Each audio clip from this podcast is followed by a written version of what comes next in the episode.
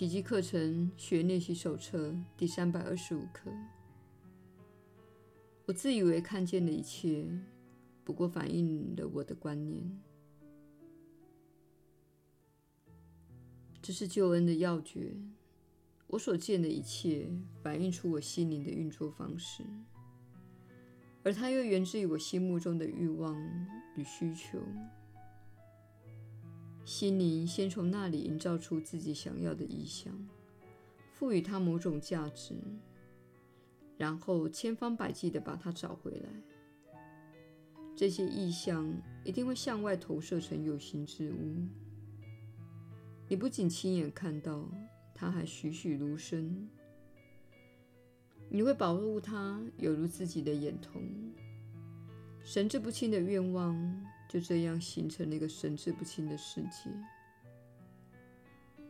批判的心也会引来一个充满罪罚的世界。然而，宽恕之念所带来的，则是一个祥和的世界。他会仁慈地看待上主之子，给他一个安歇之地，供他出发之前略作休息，同时协助弟兄们一块前行，一起找到通往天堂及上主之路。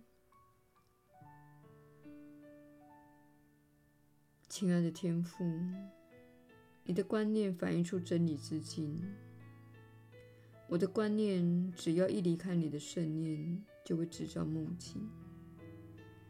愿我只着愿你圣念的倒影，因为唯独你的圣念才能晋升于真理之列。耶稣的引导，你确实是有福之人。我是你所知的耶稣。这一刻充分挑战你被教育有关世界的观念，也就是世界是客观存在的，它是发生在你身上的事，而不是源自于你。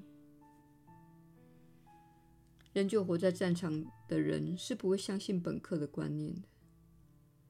唯一能够让你相信这个观念的方式，就是去练习它，练习改变你对一件事情的看法。而那件事将会反映出你决定改变的想法。如果这是一个客观存在的世界，这种反应就不会发生。如果这是一个客观存在的世界，你的念头就不可能产生任何影响。如果这是一个客观存在的世界，你就是一个受害者。但是你并不是受害者。而是创造者，你是依照上主的形象所造。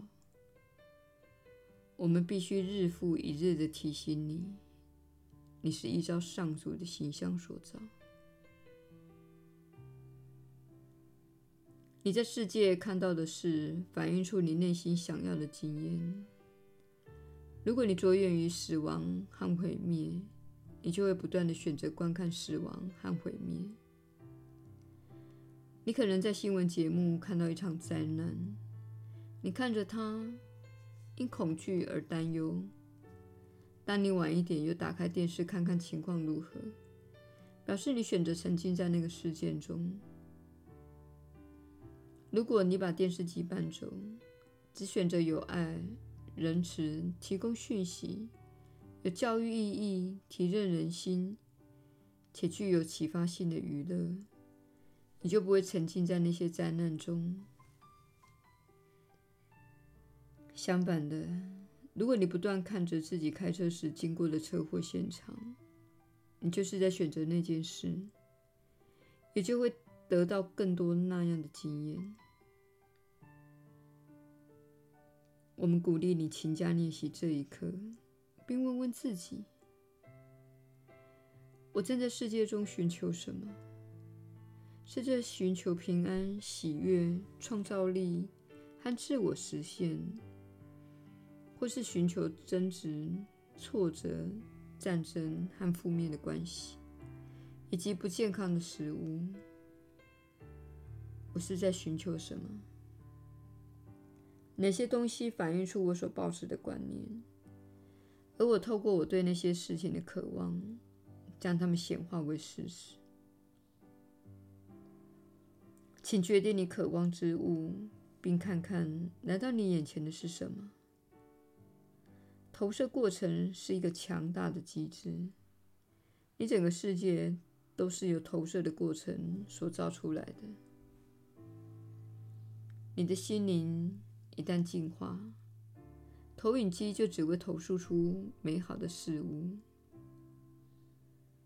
你希望看到世界作何改变？你自己要先成为那样，如此一来，你的投影机便会投射出美好的事物。我是你所知的耶稣，我们明天再会。